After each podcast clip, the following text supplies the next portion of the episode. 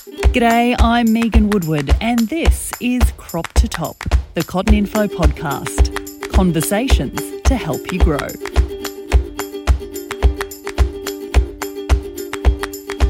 G'day. On today's Cotton Info Crop to Top podcast episode, we're joined by the Regional Extension Officer for Cotton Info for Border Rivers, St George and Dirranbandi, Andrew McKay, and we're talking water advanced sensing. So, it's part of the Bankless optimization project, which some of you might be very familiar with and some of you not so.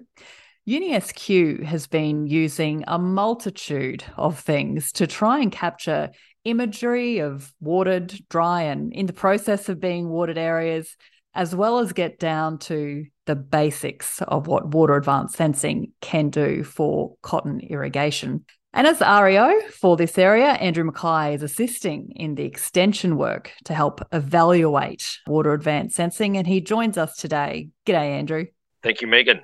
Now, Andrew, for those that might not know you too well, tell us your career in a nutshell to date and your time with Cotton Info so far. Megan, I've got a background in the cotton industry, having grown up on a cotton farm in Western New South Wales and have been in the Cotton Info team for five years. And I've done a little bit on the process to get into the Cotton Info, including some time in horticulture and some time in agribusiness banking, but always have come back to irrigated agriculture. Well, we're glad you have because you're quite an asset to our team, and especially when it comes to this particular project. As I said, some people, especially in your neck of the woods, will be very, very familiar with the Bankless Optimization Project run out of the University of Southern Queensland. But for those that are new to the project and your involvement today, can you give us a bit of an overview of what's happened so far? Yes, Megan, the bankless system encompasses those systems that still work on a gravity feed, as in the water is flowing down, still like a siphon system would, but utilises ponding techniques at the top end of the field so that the need for siphons has been eliminated. We're opening a gate, it's filling up, and then uh, the water's cresting a, a level sill and running down the field. So that's taken out the siphon component of it, but effectively operates very similarly to one although there's some nuances to the designs to make them work well. What are some of the standout outcomes to date? The growers that have implemented these systems, and I will focus uh, largely on one system which reuses the tail water from a bay that's been watered in subsequent bays to back up from the bottom of the field.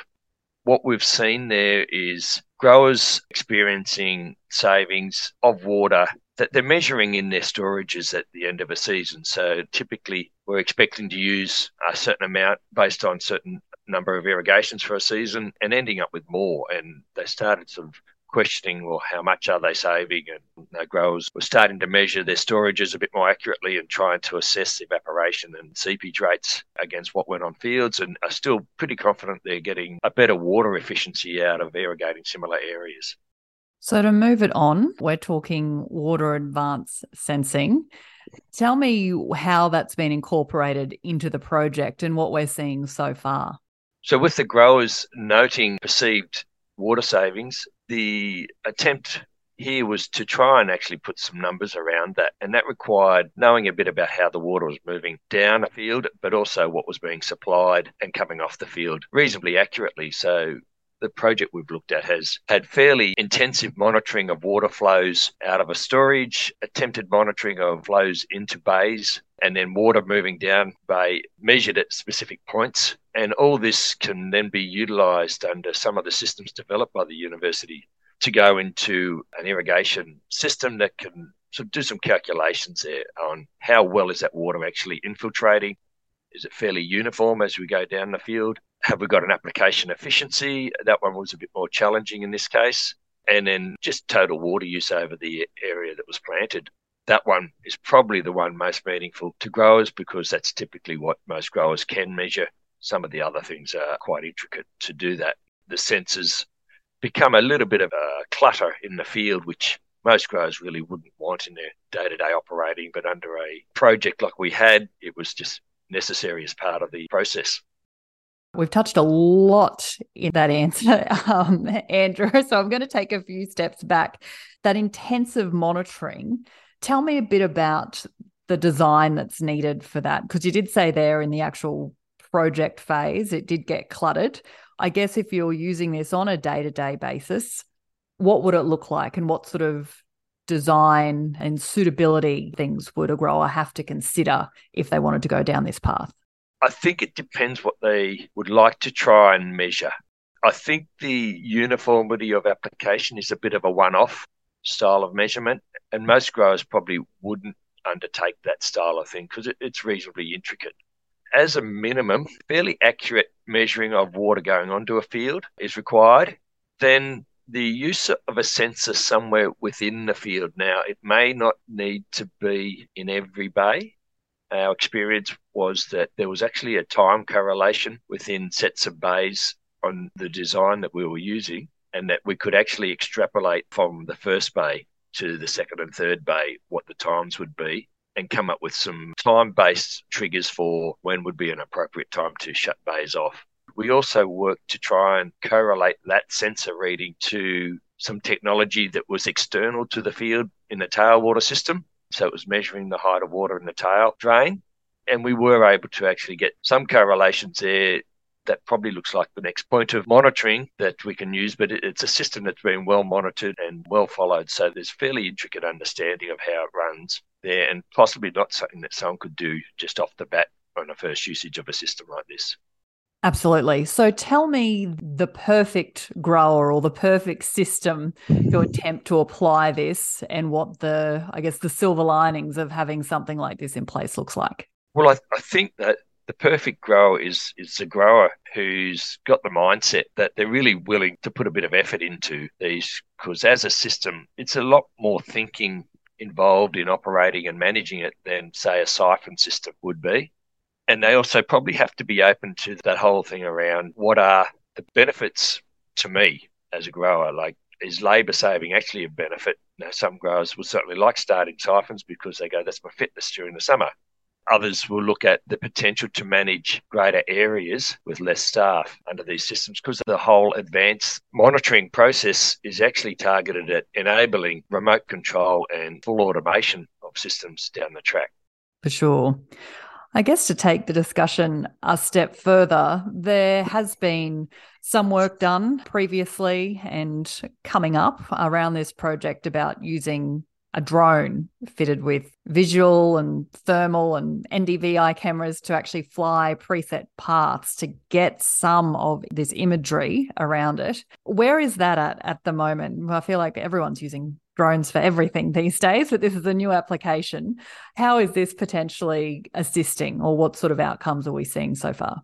This year, we were able to do some preliminary running of drones with several capabilities of image capture so some of these were infrared based, some were just your standard style of image capture that you'd get out of any sort of camera on a phone.